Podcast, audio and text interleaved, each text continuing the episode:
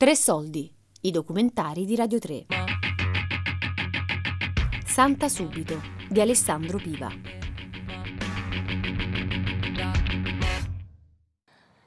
Mamma mia, io non mi rendo conto di ciò che sta accadendo dentro di me e intorno.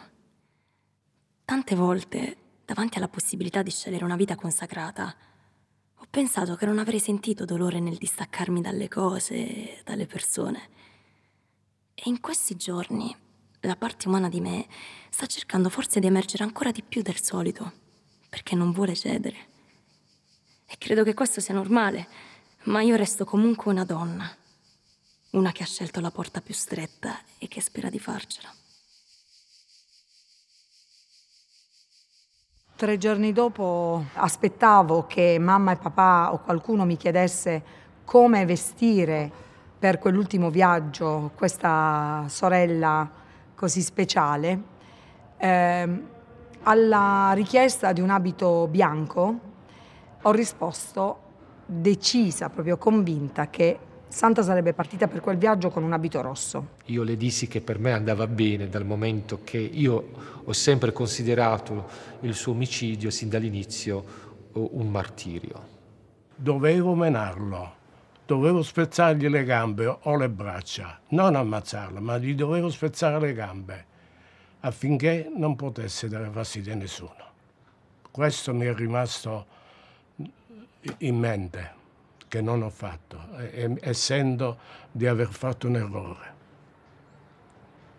Non è semplice sul momento soprattutto leggere queste tragedie, questi eventi, con, con gli occhi della fede. No? La morte di Santa ha influito sulla mia vita, sulla mia vita anche di prete, perché da quel momento in poi eh, anch'io ho riflettuto seriamente sulla la, la mia disponibilità a morire per Cristo. Va bene, il Signore forse ha voluto la morte sua, ma in quella maniera, proprio sinceramente, è difficile da accettare. È martirio o non è martirio quello di Santa? Ma se martirio vuol dire testimonianza della nostra vita a Cristo, e allora quello di Santa sì, è un martirio, perché Santa ha risposto sì al Signore totalmente e nel momento culminante e cruciale della sua vita, in tutta la sua drammaticità, ha anche perdonato l'assassino. Eh, questo è, è, un capolavoro di Dio, è Dio che eh, con lei ha, ha compiuto la sua opera. Non senza fatica e nel corso degli anni, quindi dopo molto tempo, sono arrivata ad una consapevolezza in questa storia ci sono due vittime. Santa, la vittima di una morte annunciata, considerato tutte le volte in cui ci siamo rivolti e lei in primis si è rivolta allo Stato perché la proteggesse, e poi il suo assassino, che aveva già mandato tutti i segnali proprio perché potesse essere invece bloccato e che in realtà è l'ultimo anello di una catena di omissioni da parte dello Stato. La stanza di Santa non è stata mai toccata. Difatti le calze, le mutandine, le cinte, tutto ciò che lei usava, come stava così sta. L'unica cosa che io ho tolto di mezzo subito è stato il cuscino, perché lei lì poggiava la sua testa e io l'ho conservato per me. La stanza comunque è intatta, non è stato toccato niente. Ogni tanto la apro così, mi faccio una capa di pianto e me ne vado. Una mattina mi sono chiusa nella nostra stanza e lì mi è sembrato di riavvolgere il nastro della nostra vita. E allora ho ricordato e ripensato alle sere in cui mi mandava male quando io cercavo di sbirciare.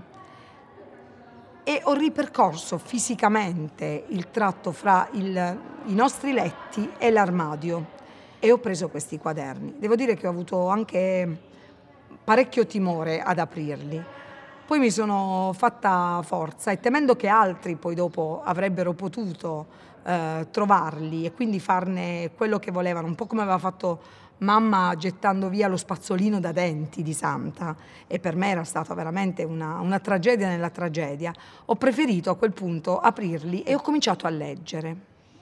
Ho trovato che erano banali e che erano quello che era scritto erano un po' le cose che ci dicevamo sempre, quindi lo straordinario non l'ho, non l'ho percepito, fino a quando, eh, in maniera inaspettata, mi ha raggiunta Don Tino e gli ho confidato istintivamente eh, di, questa, di questo ritrovamento e di quanto banale mi sembrasse il contenuto. E invece lui mi ha chiesto di, di poter leggere eh, qualcosa e quindi ha portato con sé i diari, promettendomi poi di restituirmeli prima possibile. Dal diario noi possiamo evincere come eh, la vocazione di Santa eh, in realtà eh, nasce da qualcosa che lei avvertiva sin da piccola, ma è ovvio che determinate scelte questa consapevolezza eh, diventa sempre più chiara e più evidente strada facendo. Eh, io i diari di Santa non li ho letto, non ho avuto il coraggio di leggerli. Mi sembrava di, di, di, di andare a, a, a scoprire le sue cose. Cosa cerco? L'amicizia, l'amore degli altri o la tua amicizia? il tuo amore. Io non ho ancora capito che scegliere te significa non appartenermi più e vivere la gioia, il dolore, la solitudine in te, Gesù. Oggi cominciano gli esercizi spirituali e l'unica cosa che desidero è di avere il cuore libero e disponibile, pronto all'azione dello Spirito, anche se dovesse chiedermi un taglio più radicale con tutto, con tutti e con me stessa. Sono sicura che se il Signore chiede, dà anche. Ma purtroppo sto verificando sempre di più la mia incapacità a cogliere i doni dello Spirito.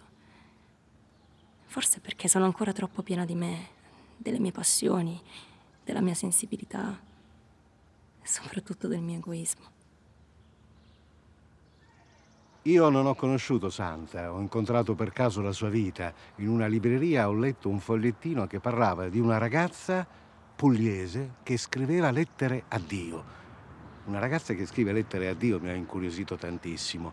Una ragazza che chiedeva a Dio di dare una svolta alla sua vita e che poi era stata uccisa dopo tre anni di persecuzione. Eh, questa vicenda era andata a finire in Vaticano, dove era in corso una causa di beatificazione. Don Ludovico Rota da Roma ha visto la stampa, le notizie e ha dato a noi questa forza di iniziare il processo di beatificazione per Santa Scorese. Il processo si fa nel paese dove lì è morta, qui da Palo, con tre persone, il, postulatore che ero io, il giudice del processo, più l'avvocato del diavolo, si dice così, tre persone. Abbiamo ascoltato 111 testimoni oculari e auricolari. Il processo di causa di santità porta al servo di Dio, venerabile, beata e poi santa. Se dovesse essere accettato il martirio, c'è un'abbreviazione del processo di santità, per cui bastano due miracoli perché sia canonizzata santa. Ora adesso è soltanto serva di Dio. Aspettiamo che ci sia da Roma l'accettazione di questo presunto martirio come fatto vero, dopodiché arriveremo avanti con la beatificazione e poi la canonizzazione. Magari. Sarei felicissima perché noi ormai la vita nostra l'abbiamo fatta. La sofferenza ce la portiamo dentro finché viviamo. Non ce la toglie nessuno. I genitori io li, li conoscevo già da, dall'epoca. Il papà, un, un uomo normale, però un po' vivace, essendo un poliziotto, sicuramente era più energico di quello che è diventato dopo. Perché dopo, mm, secondo me, ha perso tutto, cioè, pure la, la sua autostima, secondo me ho perduto cinque fratelli, tra sorelle e fratelli. Ho perduto i genitori. Siamo rimasti in due, io e un fratello a Milano. Sono dolori di familiari, non c'è dubbio, ma mm, non mi hanno dato tanto dolore quanto il dolore di un, di un figlio, in questo caso di Santa, ma bruttissimo. E tuttora eh, non passa, è, una, è un dolore bruttissimo, non passa mai.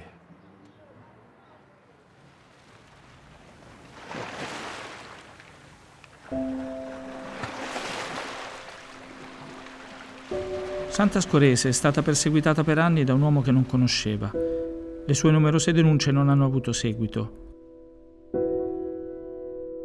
È stata uccisa la sera del 15 marzo 1991. Dopo dieci anni di detenzione in un ospedale psichiatrico, il suo assassino è stato rimesso in libertà. 18 anni dopo la morte di Santa, lo Stato italiano ha introdotto il reato di stalking. Ogni anno più di 55.000 donne si rivolgono ai centri antiviolenza. In Italia, ogni 72 ore, una donna viene uccisa per mano di un uomo.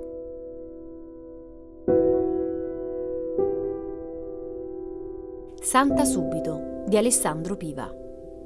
Letture di Federica Torchetti. Tre soldi è un programma a cura di Fabiana Carobolante, Daria Corrias e Giulia Nucci. Tutte le puntate sul sito di Radio 3 e sull'app RaiPlay Radio.